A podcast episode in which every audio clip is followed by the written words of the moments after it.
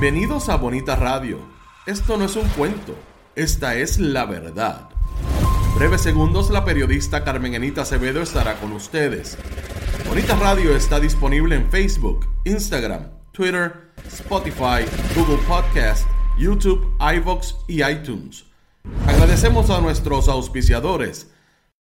Vanilla Gift Card. Heart and Lung Institute del Bayamón Medical Center. Juana Díaz Co. y Vega Co. Nuestras transmisiones son viables también gracias al apoyo de ustedes. Pueden enviar sus donativos accediendo a bonitaradio.net. Allí podrán realizar su aportación a través de PayPal o tarjetas de crédito. También pueden realizar su donativo por ATH Móvil Negocios a la Fundación Periodismo 21. Pueden enviar un cheque o giro postal a PMB número 284, Pio Box 194000, San Juan, Puerto Rico 00919-4000. Bonita Radio, esto no es un cuento, esta es la verdad. Con ustedes, la periodista Carmen Enita Acevedo, en directo desde el estudio Roberto el Indio Acevedo.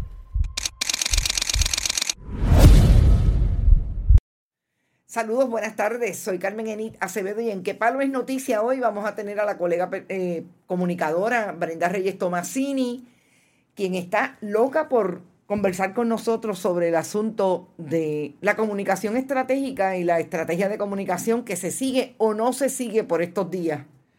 Eh, en relación a lo que ha sido el descubrimiento o realmente lo que sabíamos y ahora lo tenemos mucho más claro porque tenemos más que nombres, tenemos la, el, testimonio de una persona que participó en la administración de Ricardo Rosselló Nevares cuando se gestionó todo lo que tenía que ver con el esfuerzo de el gobierno de tratar de colar en la opinión pública sus posiciones independientemente a los cuestionamientos que habían. Saludos Brenda, bienvenida como siempre a Bonita Radio.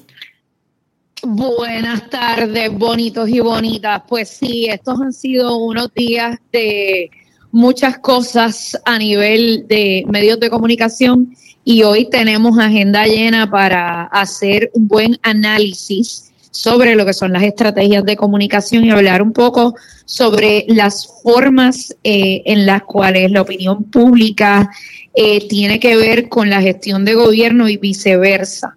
Así que estamos listas. Hay taller.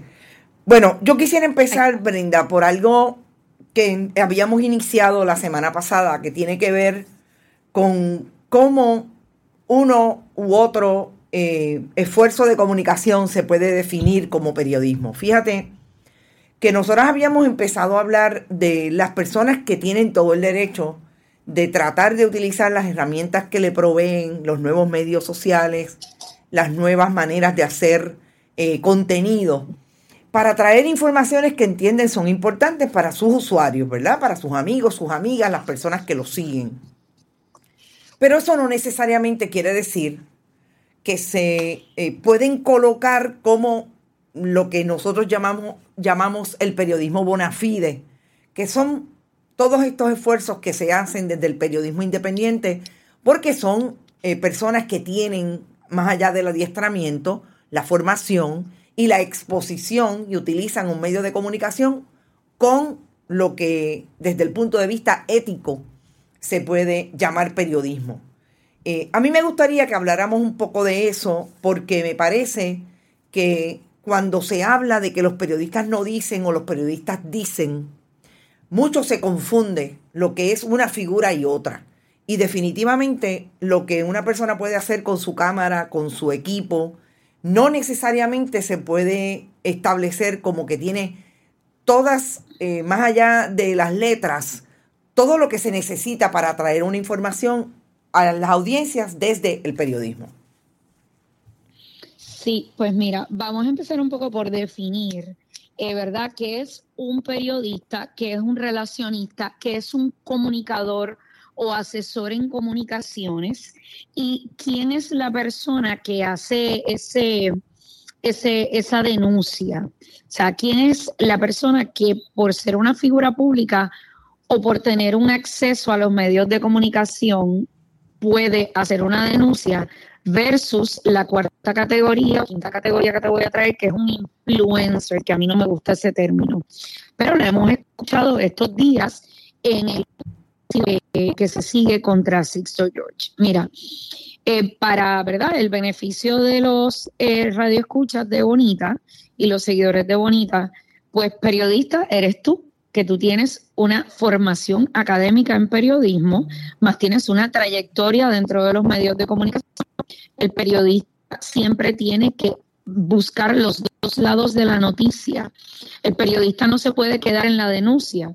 El periodista siempre tiene que hacer el ejercicio eh, de presentar ambos lados de la información y a partir de esa información se construye una noticia. la noticia juega... ¿Soy yo o tenemos problemas eh, o estamos escuchando? Eh, yo creo que tú tienes problemas de señal porque estamos escuchando... Yo no escucho... No, yo te escucho, bien, pero escucho ruido. ¿Te está gustando este episodio? Hazte fan desde el botón apoyar del podcast de Nivos. Elige tu aportación y podrás escuchar este y el resto de sus episodios extra. Además, ayudarás a su productor a seguir creando contenido con la misma pasión y dedicación.